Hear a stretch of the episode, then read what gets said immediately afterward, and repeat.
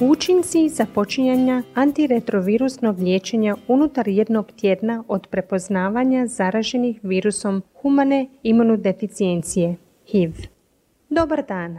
Ja sam doktorica Irena Zakarije Grković, suvoditeljica Hrvatskog kokrena. Među desecima kokrenovih sustavnih pregleda u različitim načinima liječenja osoba s HIV-om ili AIDS-om, u nekima se više istražuje način korištenja liječenja nego samo liječenje. U jednom od njih istražuje se vrijeme početka liječenja, a objavljen je u lipnju 2019. godine. Glavni autor Alberto Mateo s Fakulteta tropske medicine u Liverpoolu u Velikoj Britaniji govori nam o dokazima i nalazima. Razgovor je prevela i prepričat će ga liječnica i suradnica Hrvatskog kokrena Iva Jerčić-Martinić Cezar iz KBCA Split.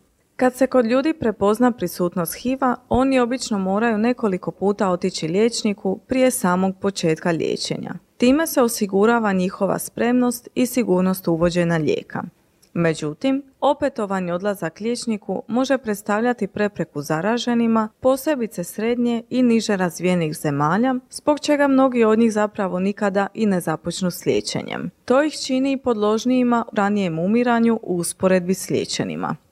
Jedno od predloženih rješenja je ponuditi antiretrovirusnu terapiju, odnosno ART, istog dana ili u roku od nekoliko dana kada se osobi postavi dijagnoza, što je poznato pod nazivom brza antiretrovirusna terapija.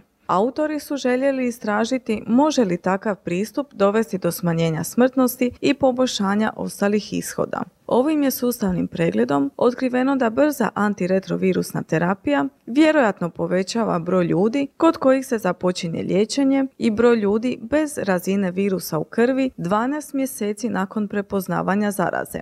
Autori su također otkrili da brza antiretnovirusna terapija može povećati broj ljudi u doticaju sa zdravstvenim službama.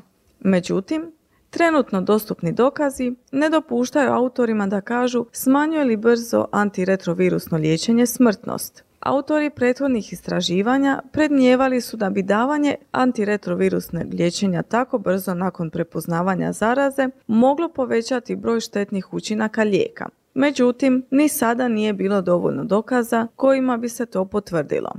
Važno je napomenuti da se u svim istraživanjima uključenima u ovaj sustavni pregled radilo o brzom antiretrovirusnom liječenju zajedno s nekoliko drugih metoda koje su trebale biti uspostavljene kako bi se omogućilo brzo antiretrovirusno liječenje. Te su metode dovele do toga da zdravstvene službe prepoznaju zarazu te procijene tjelesno i psihološko zdravlje osoba s HIV-om kako bi utvrdile jesu li spremne započeti s liječenjem.